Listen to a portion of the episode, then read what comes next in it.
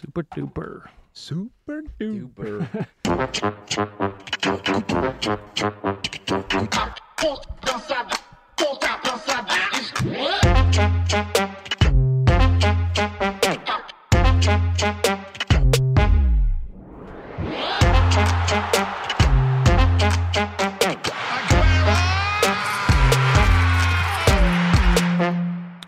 FCK er tilbage i den sjove halvdel af tabellen og har samtidig det ene ben i Champions League inden returopgøret mod Cornelius og Trabzonspor på onsdag. Daniel Vasseffekten æbbede hurtigt ud, da Brøndby hjalp AB til første sejr i 13 kampe. Og Midtjylland har taget en tidsmaskine langt tilbage i tiden og ligner et hold i total opløsning. Til gengæld bliver Silkelona og AGF bare ved og ved, da førstnævnte vandt El Plastico og sidstnævnte overkom en af de sværeste baner set i nyere tid. Så alt er, som det plejer at være i dette års Superliga, totalt uforudsigeligt. Det snakker vi om i første time, hvor vi især kigger nærmere på talentfabrikken oppe i Nordsjælland. I anden time varmer vi op til de danske holds europæiske returopgør, inden vi nok engang kigger mod Europas dyreste og måske bedste liga, Premier League. Mit navn er Sebastian Pibels, jeg er jeres vært. Min producer hedder Kasper Damgaard Christensen, og du lytter lige nu til Fodbold FM. Men jeg står her ikke alene i dag. Vi har nemlig 20 stjålet to meget flotte mænd fra BT Sporten i denne uges program, hvor rygterne går på, at den første af dem aldrig nogensinde er blevet set uden kasket. Velkommen til dig, Lasse Vøge. Ja, mange tak. Er det korrekt, du aldrig er blevet set uden kasket? Ej, jeg vil da sige, at min kæreste har da set mig uden kasket. Øhm, jamen, jeg kan da godt øh, afsløre her i radioen, at øh, ikke fordi, jeg har øh, en stor hårpragt at, at gå og blære mig med. Øh, Nej. synes måske, Gemmer ikke på sådan en kukaretta indenunder. Ja, jamen, jeg, ser, jeg ser bare lidt for hård ud. Altså, det er slet ikke det udtryk, jeg vil give. folk. Jeg tror, folk vil blive, øh, blive sådan lidt skræmte, hvis jeg kom gående med mit flotte, øh, mandlige øh, skæg, og så en, en skaldet ise der. Så det er simpelthen for lige at blødgøre mig, sådan lige at tage en kasket. Sådan en hård dreng fra oven til der. Ja, der er Øh, øh, mange af. Nede, nede på BT, der elsker jeg jo transfer, så du driver jo sågar øh, podcasten øh, Transfervinduet. Har du noget øh, transferguf til os? Ja, altså... Øh, vi har jo faktisk i dag, mig og din anden, nu vil jeg ikke røbe, hvem den anden gæst er, men måske har jeg lavet, lavet en udsendelse med ham i dag i, i transfervinduet, hvor øh, vi har fokuseret på FC Midtjyllands øh, trænerjagt. Øh, vi kunne tidligere øh, sammen med vores kollegaer breake, at øh, FC Midtjylland taler med øh, den tidligere U21-landstræner Albert Capellas om, at han skal overtage Bæksen over i Herning Som er i Barcelona lige nu. som er Barcelona Akademi dude nu, øh, og øh, tidligere assistenttræner i Brøndby, og øh, øh, ja, det, der, der sker noget der, og det lugter lige nu nok af, at han, øh, han er FC Midtjylland-træner inden længe. Hvad tænker du om det match? Spændende, øh, altså han står jo lidt for, han er jo Barcelona-dreng, og sådan er Cruyff, øh, evangelist, øh, tiki-taka, øh, elsker, og Midtjylland er jo nok lidt mere kendt for, øh, for lidt mere direkte spil, lidt mere fysiske spil. Øh, men okay, de har fået en masse brasilianere. Og Men- Men stemmer det helt overens med, sådan, med Midtjyllands strategi de seneste par år, at man så først har en træner som Bo Henriksen, som ja, måske spiller noget helt andet fodbold, og så lige pludselig får man en tiki-taka-træner ind? Stem, altså, er der rød tråd i det? Nej, det lugter, det er jo sådan et sjældent forvirrende signal fra FC Midtjylland, som egentlig plejer sådan at være ret øh, tro mod deres øh, filosofier. Men det kan jo godt være, at Bo Henriksen æraen fik dem på andre tanker. Øh, de har jo også, det har jo også været Rasmus Ankersen, øh, der har styret butikken i mange år, og han, han er jo stoppet nu. Nu ved jeg godt, at han er lidt konsulent på det her transfervindue, men øh, det kunne godt lugte af, at øh, der blæser nye vinde over FC Midtjylland, og at man måske tænker øh, uden for boksen. Åh, oh, boksen ligger lige ved siden af stadion. Det er måske meget, Den var god. meget fyndigt. Velkommen til dig, Mange tak. Og ja, som sagt, så ved siden af Lasse Føge, så har vi uh, Viborgs J. Roy Groths allerstørste fan og uh, sportsjournalist Johnny Wojciech Kokborg. Velkommen til dig. Tak skal du have. Hvor kommer kærligheden til J. Roy Groth fra? Jamen det er lidt i forlængelse af øh, Føres øh, snak om transfervinduet. Der har vi jo lavet en lille konkurrence her i det her vindue, øh, hvor jeg af åbenlyse årsager har peget på J. Roy Groth som en af dem, der kommer til at forlade Superligaen, eller måske blive lukket til en anden Superliga-klub. Hvor tror du, han ender hen? Jeg tror, han ender i Viborg, men jeg holder, jeg holder liv i håbet. og hvis man lurer lidt på din Twitter-profil, Johnny, så er det meget tydeligt, at du ikke ligger skjult på dit tilhørsforhold til Polen. Ja. Men hvilken landsholdstrøje trækker du helst overhovedet? Dansk, jeg trækker nok den danske helst overhovedet, men uh, det er meget hipster at sige, man uh, kalder det uh, østeuropæisk. Og øh, så er det ved at være mere en regel end en undtagelse, men med i studiet i dag er igen producer Kasper. Velkommen til dig, Kasper. Tak, tak. Hvad så? Ja, altså, du... Øh, du sniger dig bare ind hver gang. Du spurgte, om jeg ville være med igen, og så var jeg sådan, okay, ja, og, ja. Nu står jeg her igen. Ja. Jamen, øh, velkommen, velkommen til, til, til dig også.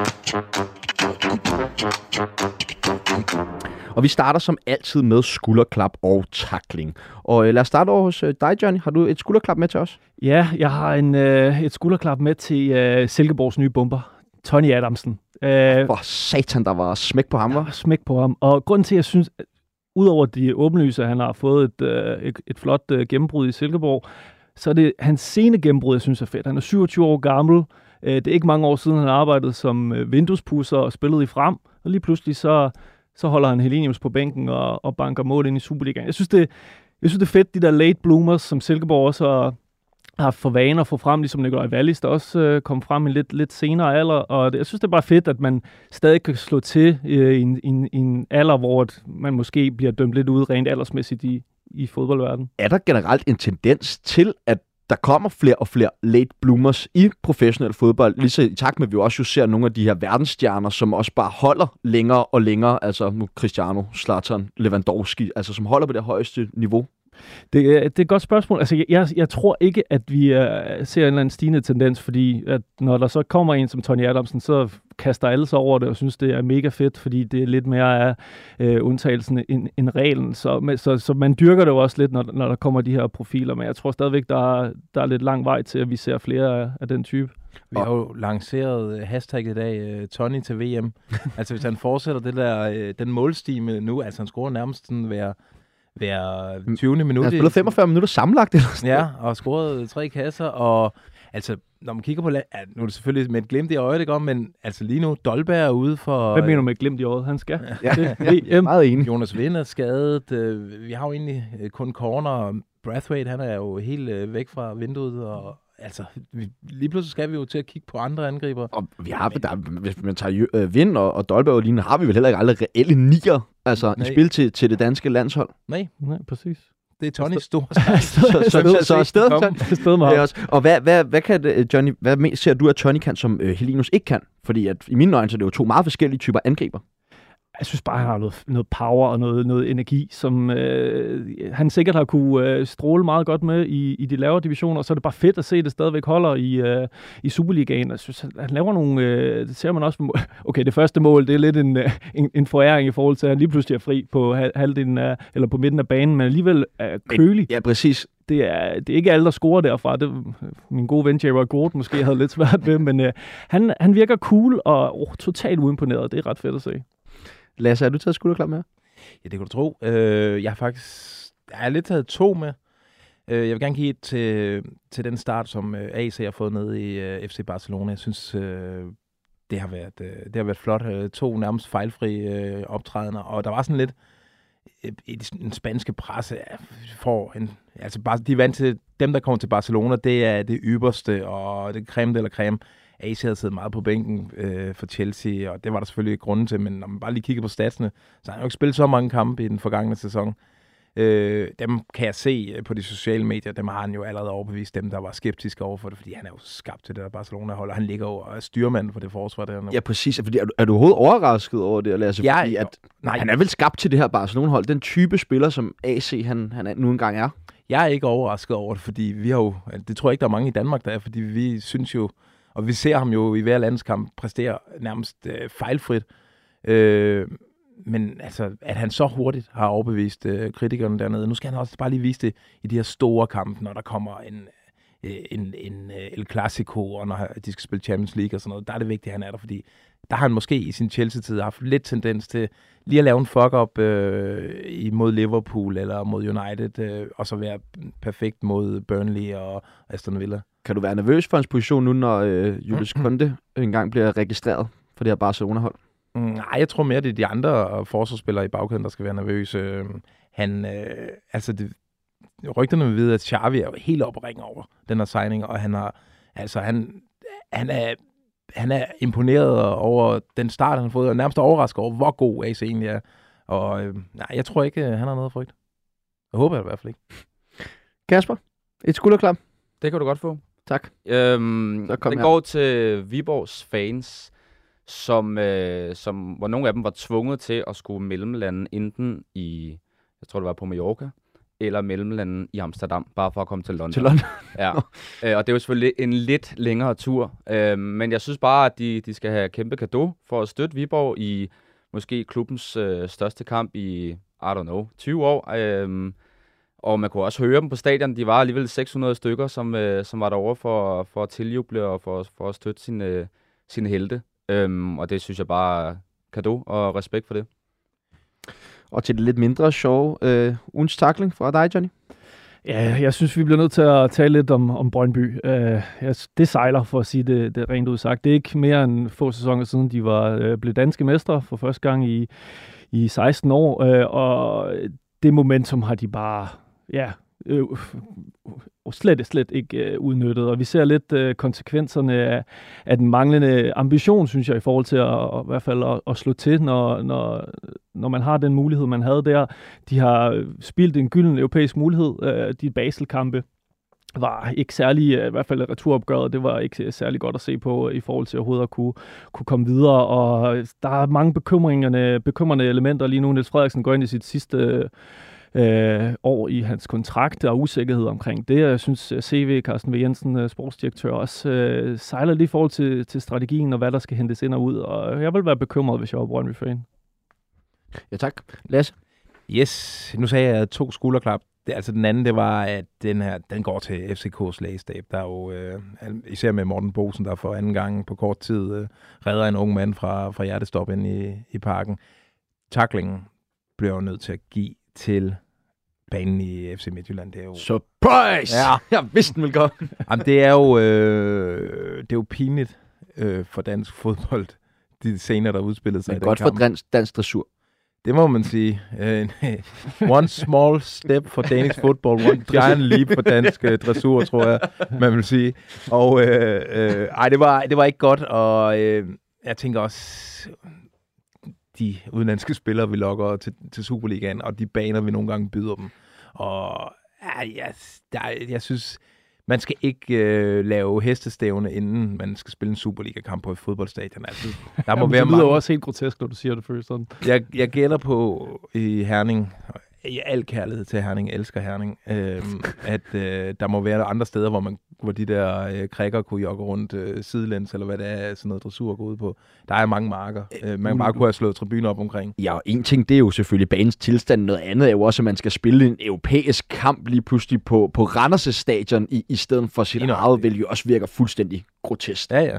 Jamen det, er, jamen, det er grotesk, og det er pinligt, og... Øh, Midtjylland med de store ambitioner, de har, der skal være Ballon d'Or-vinder, skal komme ud af det akademi, øh, de skal i gruppespil Champions League x antal gange på få år og sådan noget. Og så er det, så virker det bare useriøst, det her, at man, at når det kommer til kampene, så nedprioriterer man kvaliteten og ja, underlaget. Men, så øh, ja, så grotesk. At, men vi har jo set det også øh, inde i parken jo, har FCK jo også haft store problemer med, med banen øh, flere omgange. Er det for svært at drive øh, så stor en fodboldklub i Danmark, uden at man også skal lege sit stadion ud til alle mulige andre events, eller hvad?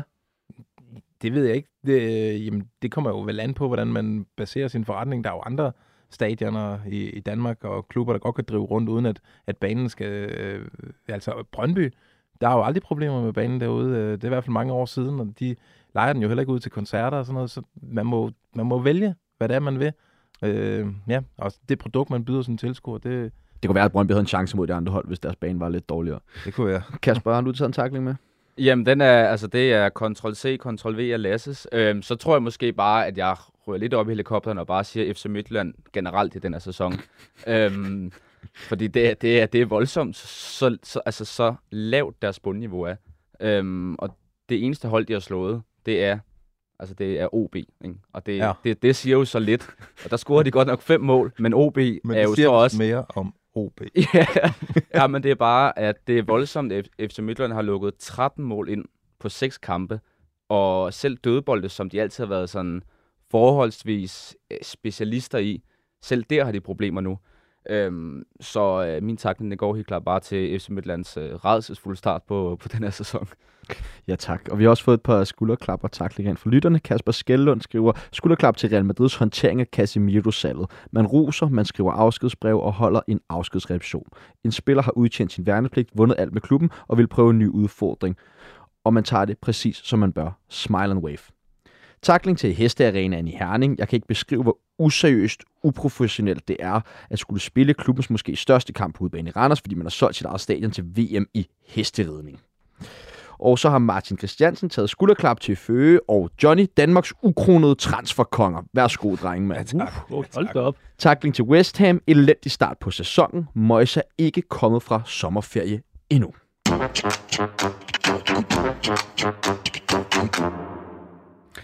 Et af landets bedste fodboldhold, PT, er FC Nordsjælland. Dette er meget modsat sidste sæson, hvor holdet længe lignede en nedrykker. Men det er vel bare hverdagskost for FCN's fans, at man maks kan være god hver anden sæson på grund af klubbens filosofi som rokasseklub. Hvad tænker I om den måde, som øh, FC Nordsjælland driver deres fodboldklub på, Lasse?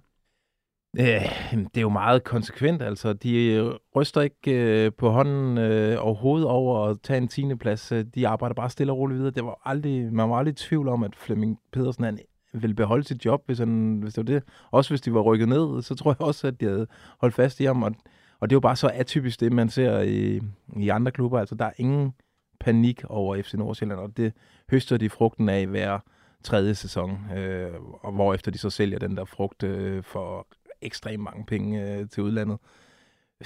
Som fan tror jeg, jeg vil blive sådan lidt... Ja, det, vil, det vil være hårdt. Øh, nu er jeg jo Fynbo, øh, og kan, kan jo ikke... Øh, altså, jeg kan jo ikke tage OB ud af mig. Jeg har jo holdt med OB, siden jeg var barn. Det er også hårdt at følge dem. Men, øh, men det, det må bare være frustrerende at være FC Nordsjælland-fan, fordi det helt, man bygger noget op hele tiden, og så hiver man det ned øh, hver tredje år og så skal man bygge noget op, sådan, som tager tid. Altså, det tager jo flere år at bygge sådan et hold op, som de har øh, i år. Kan du forstå dig, Johnny, lidt, når du ser sådan skide godt FC Nordsjælland hold, og så er halvdelen af holdet væk, inden næste sæson det starter? Jeg ved ikke, om det kan frustrere mig, men altså, det, jeg, jeg har måske også bare vendet mig lidt til, at FC Nordsjælland er, som de er, men jeg vil også blive nok irriteret som fan, hvis jeg skulle se, se på det hele tiden. Også i forhold til, at øh, de har jo nogle gange muligheden for, og de har jo masser af penge. Altså, de kunne købe øh, spillere, som kunne forstærke holdet markant, men de holder fast i den strategi, og det synes jeg også, man bare skal ja, tage hatten af for, men jeg vil, ikke, øh, jeg vil nok ikke holde med dem, fordi jeg vil jo gerne, som fan, så tænker man gerne vil have nogen, der i hvert fald prøver at udfordre hver evig eneste sæson. Nordsjælland har jo haft succes med, der var det her mesterskab for nogle år, eller hvad var det i 2012, hvor det var lidt ud af det blå, øh, fordi at de andre hold ikke slog til, og har vundet pokalturneringen et par gange, og det er jo det maksimale pokalen, øh, man sådan kan gå efter, vil jeg sige, øh, realistisk set. Øh, så men, det, men jeg vil ikke sige, at det frustrerer mig. Jeg har, jeg har vendt mig til Nordsjælland af, er dem, der sælger til mange mange millioner. Det er jo fedt for os transferdrenge. at altid vide, at der kommer et, øh, spændende talent i Nordsjælland, så ryger de afsted, inden de er 16. Jeg vil lige tilføje ja, to ting. Altså, der er jo heller ikke mange, der holder med dem. Det er jo nok også en af grundene, fordi at det, er en, det er en underlig klub at, at være fan af. Øh, nu har de jo været med i dansk fodbold, Superligaen, i rigtig mange år, og det er forbavsende så få, eller så lille deres fanskare er. Så det hænger jo nok sammen. Den her forretningsmodel, den er ikke særlig fanvenlig. Øhm, den er til gengæld venlig over for dansk fodbold. Altså, hvad vi ikke skylder, os landsholdsfans, ikke skylder FC Nordsjælland, altså vi bare på det nuværende landshold med Damsgaard og Andreas Skov Olsen, og der er jo masser lige sådan i udkanten af det, som også har øh, altså blevet dannet i FC Nordsjælland. Øh, det er en fed klub for dansk fodbold, øh, og jeg tror, vi skal være hvis man holder med landsholdet, skal vi være rigtig glade for, at den er der, og man skal håbe på, at de ikke afviger fra den her strategi, fordi der er mange unge danskere, der bliver rigtig gode af at spille i FC Nordsjælland. Det virker også bare som en meget sådan, altså en velfungerende fabrik, altså også bare sådan internt. Det er sjældent, føler jeg, at der er nogen kontroversielle ting, eller at man kan fornemme, at der er lidt uro i klubben. Det virker som, at de alle sammen er meget aligned, og de er alle sammen meget på den samme plan. Øhm, og så, altså mit tilhørsforhold, det er jo lidt mere mod Østerbro, og det er jo sådan lidt mere Ragnarok. Øh, men igen, altså hvis man tager fanperspektivet i forhold til FC Nordsjælland, så kan jeg da også godt forstå, hvis man synes, det er altså skide irriterende, øhm, at man har et ekstremt øh, stort potentiale på sit hold, så sælger man måske to-tre spillere, og så skal man starte forfra hver gang, ikke? Så det er igen, det er en virkelig velsmurt maskine, men den er også sådan på en eller anden måde lidt kynisk, i hvert fald over for sådan dem, der nu holder med dem. Ja, og jeg synes det der, som du siger med, at det er en fabrik, det er vel måske lidt det, der er hovedet på sømmet. Er, det, er Nordsjælland mest en fabrik, eller er det en fodboldklub? Ej, altså, ja, det er, det er jo en fabrik. Altså, de, de spytter de her talenter ud, og vi skal jo ikke, altså, det er jo ikke noget, de gør bare for, at de gerne vil skabe gode fodboldspillere. De vil også gerne tjene penge, og dem, der står bag FC Nordsjælland, har jo tjent masser af penge, og der er også mange afrikanske spillere, der er blevet hentet op, og øhm, har fået mulighed for, for at komme videre efter at spille i Superligaen, så der er jo også øh, mønt for øje her, så det er jo også øh, en fabrik. Øh, der er, det kræver måske en vis kynisme, men de, de gør det også på en måde, hvor at der, er jo, der er jo ikke nogen tvivl om, at de skal tjene penge, men der er heller ikke nogen tvivl om, at de virkelig går op i, at de mennesker, der er i klubben, øh, har det godt, og du har, som, som Kasper siger, helt ret i, at det, vi skriver ikke mange øh, afsløringer om øh, dårlig stemning på ledelsesgangen, eller mærkelige fyringer eller noget. Det, det er meget, meget, meget sjældent, det kommer fra farven. Ja, og de har også de øh, omstruktureret hele deres ledelse og gået fra en sportsdirektør til nu at skulle have tre sportschefer med forskellige ansvarsområder, øh, noget Kasper han blandt andet snakkede om med dem op i Nordsjælland i dag. Men øh, jeg tænker på, altså, igen det her med, øh, som er super ærgerligt for fans, men kan det slet ikke provokere jer lidt, at man har en fodboldklub i den danske Superliga, som et eller andet sted har så lave sportslige ambitioner? Fordi det er det vel? Altså, de går vel ikke... Tror, hvad, hvad tror I Nordsjælland siger, når de ligesom skal sætte deres ambitionsniveau for øh, en sæson? Altså, det har irriteret mig som journalist, når hvis jeg har stået over for Flemming Peter og tabt syv kampe i træk, og man ikke kan få noget kritisk ud af ham, mm. så, så kan det godt være lidt frustrerende. Men altså, det, det er et godt spørgsmål, om det provokerer egentlig. Det ved jeg ikke. Jamen, det, Jamen, det, det var måske også lidt sygt, altså, Jamen, jeg, jeg, jeg, jeg, jeg siger det her, men det, det, det er bare det der med, at sådan, det er det lidt at tage pis på, når der er så mange hold, der går så meget efter, nu skal være en god sæson, nu skal vi prøve at klare det godt, vi vil gerne ind i den øverste halvdel, eller vi vil gerne i top 3, eller vi vil gerne spille Europa, og så videre, og så videre. Altså, det, kan vel, det er vel næppe det, FC Nordsjælland gør, men nu siger du også selv, når du øh, har snakket med, med Flemming Bedersen, altså, at, at man kan ikke få, få noget ud af ham, når de har tabt syv kampe i streg og sådan noget, fordi han er bare sikker, og han ved, at han fortsætter. Så, så altså... Men det er vel også, deres forretningsmodel er så øh, bevisligt effektiv. Altså, vi ved, hvor det ender henne. Vi, altså, jo, vi kan godt være kritiske over de spillere, som de gjorde i den, i den forrige sæson, men de får også lang snor, fordi vi ved, det er et spørgsmål om tid, før de her spillere øh, har fået nok hår på brystet til, at det lige pludselig er et øh, top 4-hold. Øh, så på den måde er den, altså, den er smart, den her forretningsstrategi, de har lavet, fordi de, har, de, har også, de slipper op for presset, fordi de er så konsekvente i, hvilken uh, vej de går. Men, men er, det, er, det virkelig, er, det virkelig, er det virkelig en måde at drive en fodboldklub? Eller selvfølgelig er det, men det er jo en måde at drive en forretning på. Men nu, hvis man skal romantisere det lidt, er det så også en måde at drive en fodboldklub på? Altså, i princippet, så er det jo sådan, alle, altså groft sagt, alle danske fodboldklubber, de drives. Altså, der er jo ikke, lige så snart at spillerne bliver for gode til Superligaen, så bliver de solgt. Og det ved klubberne godt, og det er også det, de baserer deres, øh, deres forretning på.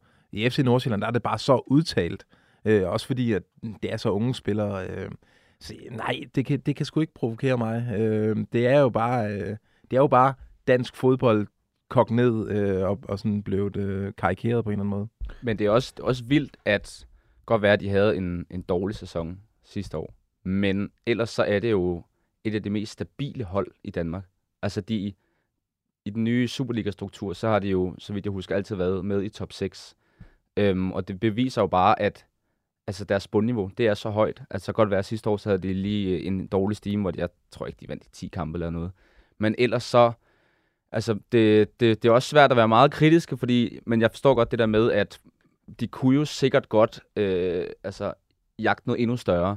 Men i og med, at, at de aldrig rigtig kommer i problemer, så bliver det sådan lidt sådan en, det går jo fint, altså, det går jo meget godt, og vi har også en Bix, og vi får solgt en masse spillere, og vi har et fantastisk akademi, og så videre, og så videre. Øhm, så jeg tror ikke, at den der stabilitet, den er også bare altså, enorm. Altså, det er jo vanvittigt, hvor stabilt det egentlig har været. Hvordan kan det være, at de kan blive ved med at være så stabile år efter år, og faktisk ikke før jeg sidste sæson være, være troet af, af nedrykning, hvor de jo alligevel også ender okay i, i, i, øh, i nedrykningsspillet. Øh, altså, det, det er jo... de, de, de er virkelig gode til at finde de rigtige ja. spillere. Altså, det er simpelthen, det der setup er så øh, så højt et niveau, at selv de dårligste af talenterne også kommer til at spille. Og det er bare ja, gennemsyret, at man kan finde de rigtige spillere. Og vi, vi ser jo næsten hver transfervindue, er der store udlandske klubber, der holder øje med, øh, spillerne i Nordsjælland. Jeg ved også, at øh, flere øh, internationale klubber kommer til Nordsjælland for at se, hvordan man gør det. De har jo også Michael Eschenrande eksempelvis. Jeg ved, øh, Eddie Howe, inden han blev Newcastle-manager, tog også til farven for, altså, for at komme på studietur. Så det er sådan, det er sådan en form for fodboldmekka i Norden, hvor man søger hen. Og så og træner bliver der jo også spyttet ud fra Nordsjælland, som jo også gør det på os nu, så vores, altså vores landstræner, ikke? som også kommer fra, fra den hele Nordsjællandsskolen. Ja. Ja, og så, ja, det er rigtigt, hvad Johnny nævner det her med, at de er ekstremt gode til at, at scoute, og de har også bare skabt et ry, som gør, at spillerne søger derhen. Altså de største talenter i Norden kigger mod Nordsjælland. Sådan en som uh, Andreas Schelderup, han havde jo bud fra Bayern München og klubber i den størrelse der, man valgte FCK Nordsjælland. også. Og FCK også. Mm. Men vælger Nordsjælland, fordi at uh, han ved, der, der skal gennembrud skulle nok komme, og han får spilletiden, og, og de kan nærmest også handpikke i, uh, i øh, Afrika og de største talenter der, så, så, så det er derfor, altså de, der er bare et bundniveau hos råtalentet, i, øh, der kommer op øh, hver eneste sommer øh, ned fra ungdomsafdelingen. Og så, også, altså, så er der også bare en tålmodighed ikke, i FC Nordsjælland. Altså Sheldrup, ja. han fik jo nærmest chancen som, ja, han var vel 16 år, da han nærmest begyndte at spille fast. Ikke? Jo. Og det er jo ikke, altså der var så lige Rooney i FCK, men han er jo så også nærmest bare ude nu. Og det er, i Brøndby? Ja, ja. Men, jamen, det er rigtigt nok, men det, det snakker vi også om sidste uge, det her med, at de, de unge får chancen, og der er FC Nordsjælland virkelig et bevis på, at de unge får chancen, selv hvis de er inde i en dårlig periode. Og det er der bare sjældent plads til, for eksempel i FCK, hvor at hvis du har to dårlige kampe, så er du på bænken igen. Tror I, at øh, udlandske klubber kigger hurtigere mod FC Nordsjælland, de kigger mod for eksempel FCK FC Midtjylland, hvis de skal lede efter et nyt talent? Jeg tror også, de har så godt styr på det, at det største talent vinder. Men det største talent er bare ofte i Nordsjælland, så det tror jeg, det er den vej, man skal vende det rundt, fordi altså, øh, Rooney vil jo nok øh, være højere på listen end nogen, der render rundt i FC Nordsjælland eksempelvis nu, så det tror jeg ikke ligesom, øh, man kan lave den kalkyle helt. Nej, og det er jo, men man kan også se på de priser, FC Nordsjælland får for deres spillere, altså de store klubber, de er jo, de er jo ikke bange for at smide ja, 60 millioner kroner for Simon Adengra, som har præsteret i en sæson. Altså, de ved, at øh, det er nogle godt uddannede spillere, og det er øh, nogle, nogle diamanter, de investerer i. Vi øh, holder fortsat lidt fokus på FC Nordsjælland, hvor vi kigger nærmere på El Plastico mellem FC Nordsjælland og Silkeborg. Hvorfor endte Silkeborg med at tage sejren mod FC Nordsjælland? Silkeborg er nok lidt mindre øh, naive, end FC Nordsjælland er. Øh, og så var de mere effektive. Øh, havde Tony Adamsen. Det er jo, det er jo forklaringen. det, det forklarer jo alt. ja. Men altså bare det, det første mål, som Silkeborg scorer, det fortæller jo også lidt svagheden i FC Nordsjælland, at der er de her børnefejl, som, hvor man tager sig til hovedet. Altså det kan jo ikke passe, at en, efter et hjørnespark, at alle går med frem, og man glemmer, at der står en angriber helt alene op ved midterlinjen, som så bare kan løbe en, en kontra ned i, i målet. Det er, ja, det, det er nok der, der er Ken Nielsens hold, de er altså skolet på lidt mere disciplineret. Hvordan kommer FC Nordsjælland videre for sådan en nederlag, nederlag her, Johnny? Gør de det? Ja, det gør de. De, de fortsætter lidt. Det var lidt i forlængelse af det, Føge sagde. Altså, det, jeg tror ikke, deres chancer i sæsonen eller øh, outlook på resten af kampene vil ændre sig, om de tabte eller ej. Det, det er så positivt med dem. Det fortsætter bare. Og øh, jeg synes, de har vist gode takter og øh, har allerede øh, måske i gang med at, at, at skabe et nyt spændende Nordsjælland-hold, der, som vi kan kigge tilbage på om 10 år og se, at der er masser af spændende spillere, der råder afsted. Så jeg er ret sikker på, at de nok skal komme hurtigt igen, øh, på trods af Tony Adamsen-effekten. Øh, Hvem synes du er den mest øh, spændende spiller, hvis vi lige tager Sjællerup ud af som jeg, jeg, jeg kan godt lide Mads Hansen, som de købte for, ja, var det 10-15 millioner i, i Midtjylland, der lavede det ja. der, de lavede en byttehandel med, med Tykosen der. Øh, jeg synes, han har noget, noget power, og øh, der var også en grund til, at han kom til, til, til Midtjylland, så øh, jeg kan godt lide den måde, han, øh, han griber tingene an på, og jeg tror, han godt kunne blive øh, ja, et ret stort tal for, for Nordsjælland i fremtiden. Og hvad, øh, lad os lige prøve at vente om lidt her. Hvad var det, der sådan mere lykkedes for, for Silkeborg øh, i, i, i den her kamp, udover Tony Adamsen? Ja, altså, det er, det er et godt spørgsmål. Øh, jamen, det er jo... Jeg er nødt lige at blive bekymret for, for vores allesammens darling Silke Lona her, da de tabte til Viborg i, i sidste uge, og tænkte, åh oh, nej, nu knækker den. Altså, ja, men, for meget europæisk. Og... Men nu kommer de på et, et underlag, de godt kan lide at spille på, og, og det, det flød som om, de var, var på hjemmebane, og altså, det er bare et, et hold, der er så meget, der er så meget selvtillid i det hold, så... Øh, det er jo sådan lidt et, et, et, et plug-and-play-system. De har solgt Rasmus Carstensen, som var brilliant på højre bakken. Så kommer øh, Oliver Sonne ind øh, i den her sæson og skal spille mere fast og bare gå ind og lave assister og køre afsted. De ved alle sammen, hvad de skal. De er, nogen vil sige jernvasket, Ken Nielsen, andre vil sige skolet, men øh, det, det kører bare. Han kan sætte folk ind fra bænken, også bare det at sætte Helinius ud Øh, årsager, vi ikke lige ved, men øh, udover Tony Andersen, så greb chancen. Det viser også, at han, han, han stoler på, at øh, systemet virker over øh, spillerens præstation. Ja, så, så er det jo bare lige den, lidt mere voksne hold end, øh, end FC Nordsjælland, som har Kian Hansen og så en masse øh, teenager. Øh, det, det synes jeg også skinnede igennem. Jeg synes også, at det falder tilbage på sådan den, den måde, Silkeborg bliver drevet på, det her med, at så henter man Tony Adamsen ind, og så går han ind og præsterer fra dag et, og altså, han, han er da uden tvivl, han er, han er en dygtig angriber, men jeg tænker i og med, at han bare kan gå direkte ind på et hold, og så fungere så godt, som han gør, falder også bare tilbage på den sportslige ledelse, og ikke mindst Kent Nielsen. Ligesom da vi snakkede om Nordsjælland før, at det er bare så aligned og så strømlignet det hele, øh, altså op på, på ledelsesgangen, ikke? At de er så bevidste om, hvordan det hele skal, øh, hvordan det skal spilles, og hvor, hvad, hvad udtryk de skal have. Øhm, det er lige før, man kunne smide dig ind, og så ville det stadig gå godt, ikke? Oh, altså, jeg, jeg har været rigtig god, det skal du bare vide. øhm, øh, ja, det får du altid sagt. Ja, men nu har jeg skinnebensbetændelse, det er lidt irriterende. Nej, men jeg tror bare, det er, altså, de to hold, det er bare det er sådan to sunde fodboldklubber. Øhm, og det var så Silkeborg, der trak det længst øh, strå, og det kommer de nok også til, gætter jeg på her øh, hen over sæsonen nu når vi har jer to transfergurer øh, i studiet, så ved jeg noget, vi har snakket meget om, eller jeg har i hvert fald været meget optaget af de, de seneste par uger, det er, øh, kan Silkeborg holde på alle de her spillere?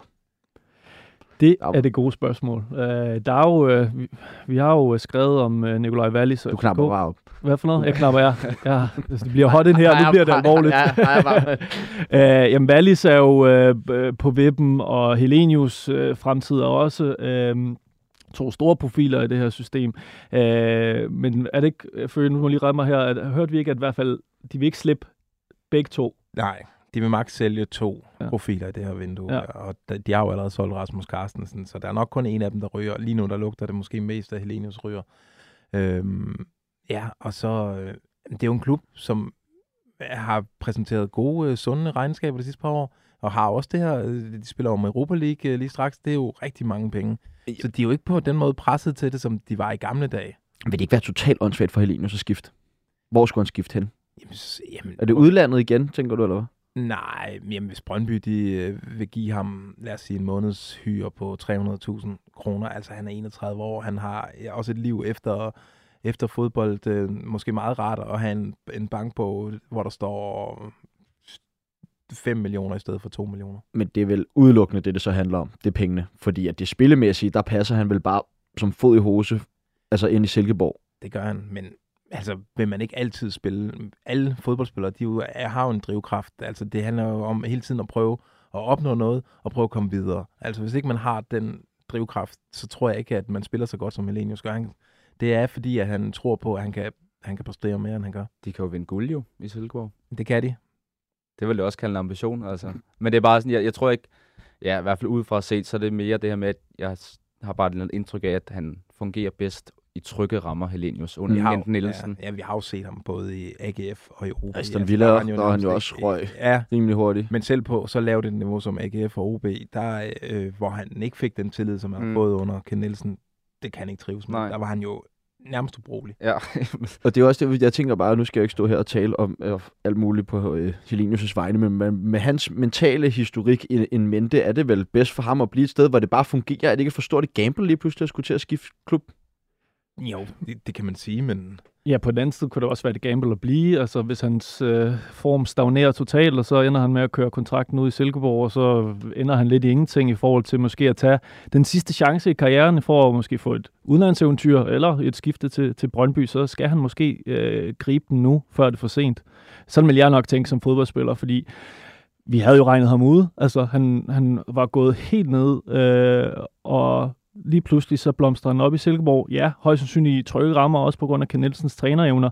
Men øh, det er jo ikke sikkert, at han får den opblomstring øh, et andet sted, men derfor så øh, synes jeg, at han skal, han skal udnytte, at han er tilbage til, til fordomsstyrke. Jeg vil, jeg vil gætte på, at han tjener øh, omkring. nu er det ren spekulation. men jeg tror, at, sådan, at han er kommet til Silkeborg øh, sådan, i en nedrykningssæson. Måske ligger han på sådan 80.000. Han, I Brøndby vil han få det femdobbelte. firedobbelte. Men I tror mest på, at det er Helenius, der finder en ny klub i forhold til Wallis? Hvad skal man sige, rygterne omkring, øh, eller snakken om Wallis er sådan lidt, øh, den er lidt stille lige nu. Øh, og man Er kan det på sige, grund af Darami? Eller? Ja, det, jeg vil sige, at FCK har jo hentet øh, ind til, til positionen, men øh, der kan altid ske noget. Der er ikke kun, der er ikke kun interesse for FCK. Vi ved også, Brøndby har været der, og vi ved også, der er udlandske klubber, så det, det kan gå hurtigt, men lige nu er der måske lidt mere. Vi har også spekuleret lidt i, i det dag, fordi Helenius øh, var øh, på bænken her i weekenden, og så begynder man at tænke øh, tæt på en transfer deadline. Ja, og vi ved øh, fra flere kilder, at han faktisk ikke rejste med Silkeborg-mandskabet til øh, Helsinki i midtugen her. Der, han kom først dagen efter sammen med sponsorerne. Så, Vi ved ikke hvorfor, men vi ved ikke hvorfor. Det kan øh, også være noget privat, øh, Mm. som, vi, som ikke rager os, men vi ved bare, når, når spillere lige pludselig ikke rejser sammen med resten af truppen, og øh, op til så vigtig en kamp, så øh, lugter det bare lidt. begynder det at kilde lidt i uh, transferfingeren. Vi har en eller anden fornemmelse af, at der er noget i gang. Øh, I øh, Herning så øh, tabte øh, FC Midtjylland 0-2 til AGF på en bane, som jo vi har været meget inde på, men som var ja, sådan Crash Bandicoot Race, nærmest værdig, så farlig var den bane at spille på. Men altså, du har været ude med, inde på det med din tackling, Kasper, hvad i alverden er det, der foregår i FC Midtjylland? Altså, man bliver jo helt træt af at kigge på det, gør man ikke? Jo. Jo, det, øh, det, ja, det sejler jo. Altså, det, øh, jeg troede lidt, at der var en, øh, en interim manager-effekt, da øh, Henrik Jensen tog over, og Bo Henriksen røg afsted. Men øh, den var ikke lang. Den var en halvleg. Altså, ja, det var ikke sikkert heller. så stod den lige pludselig 3-3. Og det viser jo bare, at det er et hold, der... Altså sådan, de, de er jo spillere, der har præsteret før på højt niveau, så der er et eller andet mentalt, slet ikke er øh, på samme niveau som tidligere, og det, det er lidt bekymrende, fordi så, så, det kan godt være, at de er tæt på at få Capellas ind, men øh, han skal godt nok vende det hurtigt, for at de kommer tilbage. Øh, der er jo ikke mange øh, kampe, der skal tabes, før de, de næsten er ude af guldstriden. der peger, vi bliver nødt til at pege nogle fingre mod øh, den sportslige ledelse. Altså selve mm. holdsammensætningen. De spillere, der er der nu, som skal være sådan grundpillerne i holdet, det er altså nogle spillere, som ikke kan være særlig sultne. Erik Svirchenko, hvad har han at opnå og bevise i dansk fodbold? Han har bevist alt. Han har vundet de mesterskaber og pokaltitler. Han skal vinde. Så er det Vander, en spiller, som har været der en sæson eller to for meget. Og, Han skal vel også afsted på et tidspunkt. Og sådan ja, noget. Det har jo hele tiden været planen, at han skulle afsted. Han er jo bare ikke rigtig kommet afsted. Det er Han, også, han, han, er, han, han, han vil væk. Jamen, det, er bare, det virker bare som et hold, som... Der, der skulle have været nogle naturlige udskiftninger undervejs, hvor, hvor der kommer nogle nye, sultne spillere ind, øh, og det synes jeg lidt... er det gået lidt for hurtigt op? Nej, jeg synes mere, at man har... Altså, man har ikke fået solgt, når mulighederne har været der. Det skal man også huske som dansk klub, øh, og, og få solgt de der spillere. Sorry, Kappa, altså, Mm. han skal ikke længere være der. Evander, jamen, så tag de 50 millioner, som øh, Galatasaray byder, og så sige, fint, vi har fået masser ud af ham. Vi behøver ikke lave det der 100 millioner salg, for det Så gør de ikke. rådighed måske? Lad den, måske bare sådan øh, den der jyske købmandskab, der er sådan, er, sidder dybt inde i alle sammen. Ja, hvis vi lige presser den lidt, så kan vi lige få lidt mere, men man har bare fået et hold af spillere, som er sådan lidt øh, blodfattige, og sådan, jeg siger ikke, de er ugidelige, fordi de vil jo gerne vinde en fodboldkamp, men de har bare ikke den der ild i øjnene. Hvem falder det ansvar tilbage på? Altså, hvornår er den gået galt? Er det, er det ved ansættelsen af Bo Henriksen? Altså, fordi det, vi har over mange år set FC Midtjylland blive bedre og bedre, et mere og mere stabilt projekt op. Man følte, de havde en rimelig klar rød tråd for, hvad de gerne ville. Men, men hvor, hvor er det gået galt hen? Altså, Hvornår er det gået jeg, galt? Jeg, jeg, troede, jeg må indrømme, jeg troede faktisk på, at Bo Henriksen godt kunne blive et, et hit i Midtjylland, men vi må også kigge tilbage og sige, at det var jo en, det var en kæmpe fejl at gøre det. Fordi man har jo... Øh, man vandt godt nok pokalen, og så, så snublede man i, man i mesterskabskampen, men øh, det mesterskab kunne have, have betydet, men eventuelt en anden træner, det var ren gissning, men betyder, at de stod et helt andet sted nu, og vi snakkede om i en anden, anden kontekst. Øh, så, så, og det er, jo, det er jo halvandet år, der ikke bare lige kommer tilbage, det skal man jo investere i på ny, øh, og det går også ud over øh, den sportslige ledelse, for de skal jo også kigge ind af, og så skal de ramme, de skal virkelig ramme den nu øh, med den nye træner, så jeg vil sige, at øh, det er den sportslige ledelse, man skal pege på lige i øjeblikket. Altså for mig at se, så den største fejl, i hvert fald i sådan lige nyere tid for FC Midtjylland, det er jo, at de i mine øjne ikke får fyret øh, Bo Henriksen inden sommerpausen, eller i sommerpausen, men at de simpelthen lader den her sæson løbe i gang med ham, og først går i gang med at finde en erstatning der. Hvad tænker I om det? De er jo øh, af den der filosofi, som, øh, som Rasmus Ankersen sådan fik mast ind i dem, som også er over i Brentford. Altså, de, Brentford fyrede jo ikke øh, Thomas Frank, da han havde tabt de første syv kampe. Altså, de, de tillægger normalt ikke træneren særlig stor værdi, altså, eller større betydning selvfølgelig har han en værdi, men det er ikke, han er ikke det vigtigste. Hvis det går dårligt, så er det måske andre steder i organisationen, den er gal med. Øh, så, så, så de har jo ikke for vane at fyre trænere. Så øh, det er jo nok også det, der bider dem i røven i det her, Bo Henriksen, hvor det tydeligvis var et, et fejlmatch, i hvert fald tydeligt for os andre. Øh, men hvor, hvor de prøver bare at holde fast i den der, det er noget, vi arbejder os ud af, og, og træneren, han er, ikke, han er ikke hovedperson i det her. Der er mange andre vigtige spillere. FC Midtjylland havde jo 20 afslutninger, og bolden 57 procent af tiden i, i kamp mod AGF. Altså, så, så noget gør de jo også rigtigt. Altså, de spiller jo en, en fremragende første halvleg et, et eller andet sted, og kommer jo egentlig kun bagud på de her to dødboldsituationer, øh, øh, som, som AGF har. Så, så er det øh, måske bare os, der måske begynder at male fanden lidt på væggen i forhold til, at resultaterne ikke har været der, men der faktisk er noget spillemæssigt, som, som der, man godt kan bygge videre på, eller Jamen, de kan sagtens bygge videre på det, men altså, når man smider en 3-0-føring to gange i træk, så synes jeg, det er et symptom på et eller andet, øh, et eller andet større. Øh, der er jo ikke nogen tvivl om, at der er jo kvalitet i de her spillere. Altså, selv, selvom Pione sidste år har haft en, en, en lidt øh, svær øh, sæsonstart i forhold til alt det uden for banen, så har han jo også vist, at han er ret godt kørende på banen. Så de har noget offensiv kvalitet. Men altså eksempelvis ved, jeg tror, det ved Biseks mål i går, der, altså Stem Gardenman er jo helt væk. Altså, de plejer jo at... Ja, gode på dødbolde jo. Ja, de plejer at være, det plejer at være deres ting, ja. øh, og det, det har sejlet, og det, det, har de, det har de bygget deres triumfer på. Det er jo en, en solid defensiv med Svirchenko i spidsen, så det, det skal de have styr på. Men øh, får de styr på det, så er der ikke så lang vej igen, fordi offensiven godt kan køre. Men, men ja, men de mangler jo også noget power op i øh, den, den offensiv der. Soy Kappa, han er jo ikke sådan Superliga topscore potentiale. Han er jo øh, han fylder Ej, meget, rigtigt. men han er jo ikke altid derinde, hvor, hvor målene skal scores. Men når de får drejer tilbage, så har de drejer sidste år øh, bag. Altså, det, ja, der, Gustav Isaksen, Gustav Isaksen. han skal nok komme med. Lufia også. Altså, de har rimelig ja. mange... Ja, men, yes, men har de topscoren i det hold der? Det, Nej, det, det har de nok ikke. Men altså, hvis de skal have en, øh, en bomber, så skal de ud på markedet. Det skal de. Ja, men de har jo penge nok nu når øh, FC Midtjylland åbenbart ikke har lyst til at være øh, Jyllands bedste hold denne sæson, så er det jo godt, at vi har AGF tilbage i, i toppen af, af den danske Superliga. Hvad er det, der fungerer så godt under Uwe Røsler i forhold til sidste sæson under David Nielsen? Jeg, jeg bliver startet nødt til at blive nødt til at sige uh, undskyld til Uwe Røsler, fordi uh, i vores eget program, der, der, der sagde jeg, godt, jeg synes, det var en, decideret fesen øh, ansættelse. Jeg, var, jeg kunne ikke rigtig se ideen i at ansætte Uwe Røsler, som kigger man lidt på et track record, så er han i klubberne måske halvandet år. Jeg synes, det er måske lidt meget, øh, lidt samme model som David Nielsen og, og så videre, men jeg må sige, at han har godt nok fået banket en organisation og en tro ind på tingene, som fuldstændig forsvandt under David Nielsen. Det er jo, altså, det, det er jo meget de samme spillere, der er med. Jeg ved godt, de har ramt, de har ramt den i røven med, med Mads Emil Madsen og øh, den flotteste angriber i Superligaen, Sigurd Haugen, som... Øh, det, det holder jeg altså også på. Ja, synes, er du sindssygt? Jeg er, er lidt man crush der. men der har de virkelig ramt den. Øh, men der er jo også mange spillere, der er fra, fra den samme kerne der, og alligevel har han banket øh, tro og energi ind, og det er ret imponerende arbejde på så kort tid. Det, jamen, det Altså, det her AGF-hold, vi ser nu, det er jo en kæmpe oprejsning for Stig Inge Bjørneby. Altså, det er jo ja, det for det første, sige.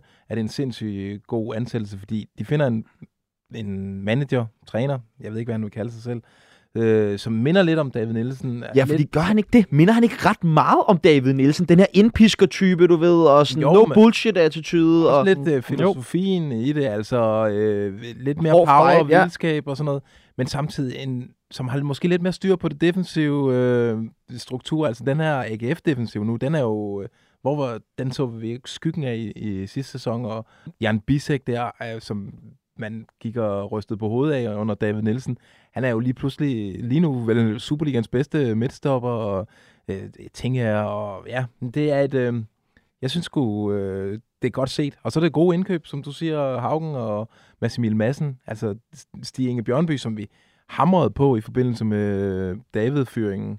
Og hvorfor skulle han ikke også samme vej? Han har vel lige så stort ja. ansvar. Kæmpe oprejsning for ham. Lyngby øh, taber på hjemmebane 0-3 til FC København, og FC Københavns niveau i, i den Superliga-sæson har jo været en, altså virkelig en rutsjebanetur mellem sejre og nederlag og godt spil og elendigt spil, og sidste uges nedtur mod Randers øh, ja, var jo øh, virkelig til at, at tage og føle på. Men hvad er det, der, der lykkes for FCK i, i denne kamp, som, som ikke gjorde mod Randers øh, i forrige spillerunde? Ja, det er jo et godt spørgsmål, fordi der har jo skiftet rimelig meget ud på positionerne. Altså, øh, blandt andet Karamoko, som ikke har spillet øh, næsten et minut, kommer ind og skal spille øh, lidt ude af position. Øh, så der blev også rokeret lidt i forhold til Trabzonspor-kampen. Men øh, jeg tror bare, at det var, de havde bare for høj individuel øh, klasse til, til Lønby. Jeg ved ikke, om der var så meget en holdpræstation i det. Victor Claesson var jo iskold, altså, øh, så jeg tror bare, at det var øh, den, den, den individuelle klasse, der ligesom overstrålede det, og Lønby var Ja, de var der ikke rigtigt. De var meget godt med de første 15-20 minutter Lyngby, Ja, det er rigtigt. Eller? Det er rigtigt. Jo, jo. Jeg synes jo, de kommer frem til nogle øh, gode chancer, Lyngby, og der må man sige, øh, FCK's nye målmand, øh, Matty Ryan, der, der, der han, Han er der. Grabara, Det bliver jeg tror, han når bliver- Grabara der kommer han tilbage. Ikke, jeg tror, han kommer til at fortryde, at han gik ind i den der duel med... Nej, det må du ikke sige. Det er totalt tavligt, jo.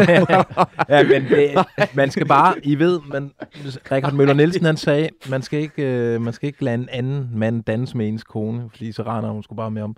Og, og Grabara, Det han er lagde, simpelthen for mange fysiske referencer. og Grabara, han lagde altså bare Matty Ryan her danse en dirty dancing med den der mundmandspost der. Og jeg tror, at det bliver nemlig spændende at Ja. se, hvordan Grabara reagerer, når han skal sidde på bænken, når han er klar. tror jeg. Altså, Ja, det, det, kan, det er en bombe i FCK, det der. Men ja, altså gode øh, individuelle præstationer, som øh, Johnny siger, Victor Claesson, som man ikke kan se øh, rigtigt, hvad, hvad det er, han... Hvorfor har han spillet så mange svenske? ja, jeg havde, jeg havde været lidt lunken ved ham, men Men det finder man ud af. Han er jo bare effektiv, og han øh, har målnæse og ja, stor klasse. I, I forhold til, hvor målene kommer fra her i FCK, og som har gjort den her sæson, så øh, er det jo sådan lidt Li- Liverpool City-agtigt, de kan komme fra, eller det gamle City, det kan komme fra, fra alle sider af øh, Pep Biel og, og Klaassen, øh, er jo blandt andet dem, som scorer her for FCK. Hvor nervøs er I for, at hvis FCK går ind til den her sæson uden en ny øh, spidsangriber? Ej, så vil jeg være lidt bekymret. Øh, måske ikke i Superligaen, men hvis, lad os nu sige, at de kommer i Champions League, så skal, der skal de have en nier. De har jo også øh, med svingende succes prøvet at, at, at ramme øh, den rigtige nier. Øh, så det, jeg synes, de skal have det, specielt i det internationale perspektiv. Jeg tror, at klassen for Biel og kompagni er stor nok til at kunne øh, holde sig øh, op i toppen af, af Superligaen, og højst sandsynligt også kunne vinde den. Men øh, hvis man vil gøre noget i Europa og gøre en forskel der, så skal man have noget klasse ind der er, er, er der nogle spillere, der ligesom, hvad skal man sige, står ude foran døren, hvis FCK kommer i Champions League? Altså ved I, om de har, er der noget sådan... Det er det store million dollar question lige nu. Det, ja. altså, der arbejdes jo utvivlsomt på noget. Vores kollega Farsom, han ved, at FCK har tænkt sig, eller de har i hvert fald mulighed for at bruge rigtig mange penge på den her angriber. De har mulighed for at sætte dansk transferrekord Ja. for den her nier, som de går og leder efter i det her vindue her. Og så går Helenius bare rundt helt billigt over i Silkeborg, altså. Ja, Tony. Jeg tror, Husk øh, Tony. Tony. ja Tony, ja, lige nøjagtigt. Ham får de sgu ikke på 60. og Kasper, som FCK-fan, er du nervøs, hvis I ikke får en nier? Ja, men jeg kan ikke øh, lade være med at tilslutte mig den bekymring. øh, og det, ja, det er jo noget, vi har talt om herinde, at det er måske fint nok, hvis man møder, eller det troede man, det var, når de mødte Viborg eller Randers eller Horsens. Men det har jo så heller ikke engang været okay, ikke at have ni nier der. Øh, så helt klart. øh, men det er jo underligt, fordi jeg troede faktisk lidt, at øh, Karamoko, jeg troede faktisk lidt, at han var ni, og Han var så åbenbart kandspiller. Og så Babacar, han er jo lidt ugidelig, ikke? Øhm, så jeg er også lidt nervøs for, om det clincher lidt med to spillestil, fordi han, han kører jo meget falsk nier nu, ikke? Og alle de her Ja, det er ikke bare, at jeg mangler bedre, han har kørt falsk nier. det, det ved jeg ikke. Jeg kan ikke rigtig gå med klog på to, det må jeg bare sige. Altså, jeg synes, han sådan har prøvet lidt forskellige systemer. Ja, du har ikke meget fidus til Torp. Nej, det har jeg nok ikke. Altså, men øh, jeg, jeg synes, det er meget svært, øh, også fordi den måde, de spiller på FCK, det er jo meget sådan nogle små kombinationer med Haraldsson, og så Pep Biel, og så Klaarsson, og så måske et overlap, men så et flat indlæg, og Jamen, jeg ved ikke, jeg, jeg ved ikke, om det ville være en hovedpine for Torp, hvis han pludselig fik en stor klassisk FCK-angriber, sådan center forward. Men jeg vil da blive bekymret, hvis de ikke fik en ny center forward, som måske er sådan, ja, stor statur. Modsat så begynder det at se mere og mere kritisk ud for, for Lyngby. De rykker vel ned sammen med OB i år, gør de ikke? Jo. Kigger Så dårlig er Lyngby heller ikke. Nej, ja, Lyngby, altså, jeg synes, Det ser svært ud, gør det ikke? jo, det gør det. Det gør det, men Jeg synes også, de spiller, når de, ram, når de rammer Ja, en det spiller noget char- charmerende godt, øh, fodbold. ja, Men ja. det gjorde de også i 2020, ikke? 2021 Ja. ja. jamen, der. de spiller måske lidt naiv. Det, det, Altså, det er meget sådan flot og lækkert fodbold, og en hyggelig fodboldklub, og folk på stadion, og gode grillpølser og sådan nogle der ting. Og det er virkelig fedt for Superligaen. Men det er som om, at altså, den holder heller ikke helt. Altså, det er som om, at der mangler alligevel lige lidt niveau. Altså, sådan, det, det er måske ja, lidt naivt, som du siger. Jeg ved ikke, om, om det er det. Altså, Horsens, de kan jo godt sætte en prop i bag, har vi jo kunne se her på starten af sæsonen. Jeg håber mere på, at, og undskyld til jer fra Horsens, der lytter med, men mere på, at Horsens rykker ud. Ja, det vil jeg også gerne tilslutte mig. Jeg, jeg kan godt lide Jesper Lejerskov. Jeg synes, han er færdig noget derovre. Ja, ja, ja Men, men, men du er meget, fordi du er glad for pølsen ude på Lyngby Stadion, ja ikke? den, er, den er legendarisk. Ikke siden 14. april havde OB fået en sejr i Superligaen, hvor de vandt over Brøndby. Og søndag, jamen, så gentog de endnu en gang historien med en vigtig 2-1-sejr over netop Brøndby. Og øh, du var jo inde på det i starten, Johnny, med øh, din takling til Brøndby. Men altså, jeg havde jo kæmpe forhåbninger til dem nu, når Daniel Vass var tilbage, og med sejren i, i sidste uge. Og, men hvad er det, der går galt for dem i, i, i den her kamp? Ja, de kan ikke have Daniel Vass på alle øh, 11 pladser, tror jeg. øh, der, der, er ikke, der er ikke højt nok niveau. Øh, det er jo lidt, altså, det er jo sådan lidt, nu du lige Daniel Vass. Altså, jeg synes, det siger Niels Frederiksen også, han skal jo ind og spille på midtbanen. Altså, Lige præcis, han skal jo ind og... Øh, jeg ved godt, Niels Frederiksen undskyld sig med, at øh, Daniel Vass ligesom styrede kampen mod, øh, mod OB øh, fra højre side, og det kunne han givetvis også, hvis niveauet var lidt højere inde på, på midten, men altså, de, han spiller ude af position, der er mange skader, det ved jeg godt, men, men, men altså, det er jo en tynd trup, når man kigger på det hold, der vandt øh, guldet for, ja, en gang et år siden, ikke? Halvandet år siden, to år siden. Jeg, jeg vil netop gerne Ja. ja. dvæle det der med Daniel Vass ude på højreback position, fordi at det er, at, at, det er bare mig, der synes, det er fuldstændig hovedløst, at han ikke er inde og spille altså på central midtbane inde på 10'eren. Du ser du, men når du har de bedste spillere på mindre gode, for eksempel øh, Sinchenko, for, for, så han spiller for Ukraine, ikke? så han altid spillet venstre dør for, for City, men lige snart spiller for Ukraine, så er han op på central midtbane. Det samme med David Alaba for Østrig. Altså det er vel ikke så unaturligt, at den bedste spiller selvfølgelig skal ind der, hvor han får bolden nemmest og mest. Ja, jamen enig. Altså ind og hvor han kan influere spillet mest. Det virker underligt, fordi og Cebolons var der også tilbage på bænken. ja, men han er jo, øh, han er jo det her skifte til dansk fodbold har åbenbart Det gjort bare så drænet ham, ja. Altså det går åbenbart, øh, men det vidste vi jo også godt. Det går hurtigere i Superligaen, end det gør i Tippeligaen eller i Eliteserien.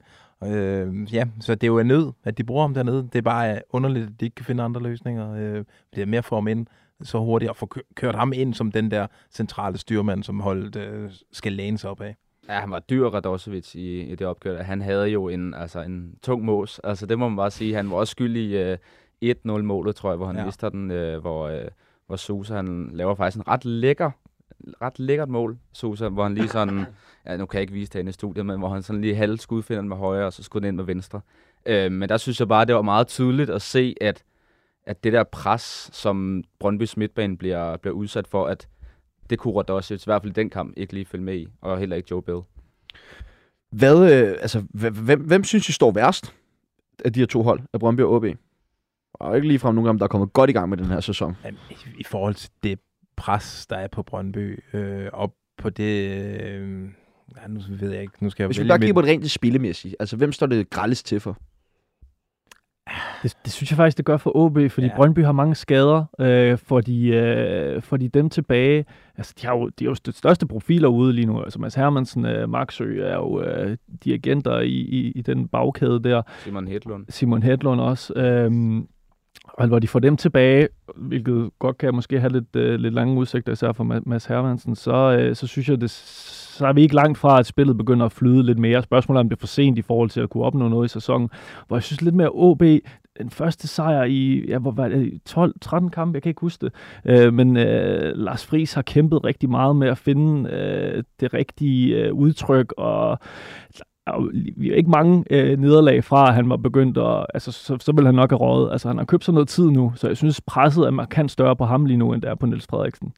Men jeg Ja. synes, Brøndby som klub måske, ja, dem vil jeg være mere bekymret for i forhold til, hvad der foregår i klubben. Du nævnte det selv tidligere, John, der med, at Ja, men nu, nu snakker vi bare om spillestil. Ja, Selvfølgelig. men, men hvis, jeg skulle, hvis jeg skulle nævne... Hvis jeg skulle nævne jamen, jeg er bare bekymret for Brøndby. Ja, men det, ja, det her med... Ja, det er du generelt meget bekymret. Ja, nej, øh, men CV som... Altså, hele hans projekt i Brøndby med at køre det lidt som Nordsjælland der med at bygge, bygge nogle unge spillere op til nogle kæmpe salg, den, den er han tvunget til at gå væk fra, måske øh, fra, øh, på grund af intern pres, øh, går over og køber folk på 30, 31, 33 år nu. Øh, det, det kan han jo heller ikke være tilfreds med. Det er jo et kæmpe nederlag for ham, at han har måttet sadle om. Øh, Niels Frederiksen, der ikke ved, om han skal være træner i næste sæson, og, og heller ikke rigtig ved, om han gider. Altså, det er, en, det er bare en meget uholdbar situation for Brøndby. Øh, sådan klubmæssigt lige nu. Synes I, han er fyringstroet, Niels Frederiksen? Men han er i hvert fald ikke forlænget, forlængelsestroet.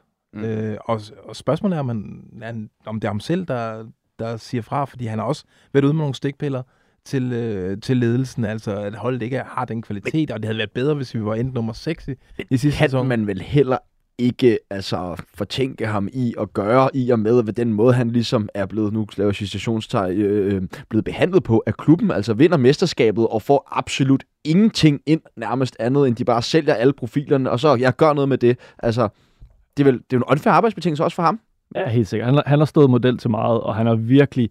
Han er øh, om muligt en af de sværeste trænere at få til at sige noget, noget kontroversielt, fordi han er firmaets mand, og øh, man, man kan måske læse noget, nogle gange ud af hans kropssprog, men han gør meget for ligesom at ligesom, forsvare de indre linjer og ikke lade noget sige ud, og det har han gjort i rigtig lang tid, men måske her på det seneste, så kan kropssproget alligevel ikke lyve, øh, at man bliver lidt mere presset, når situationen er som det er, men han har, ja, han har virkelig skulle... Øh, ja, st- ja, stå model til meget. Men jeg håber for Brøndby, at de kan forlænge med Niels Frederiksen. Fordi altså, hvis jeg var Brøndby-fan, så vil jeg virkelig sætte pris på ham. For, altså, udover at han skaffede guldet efter 16 år, så synes jeg også bare, at han virker...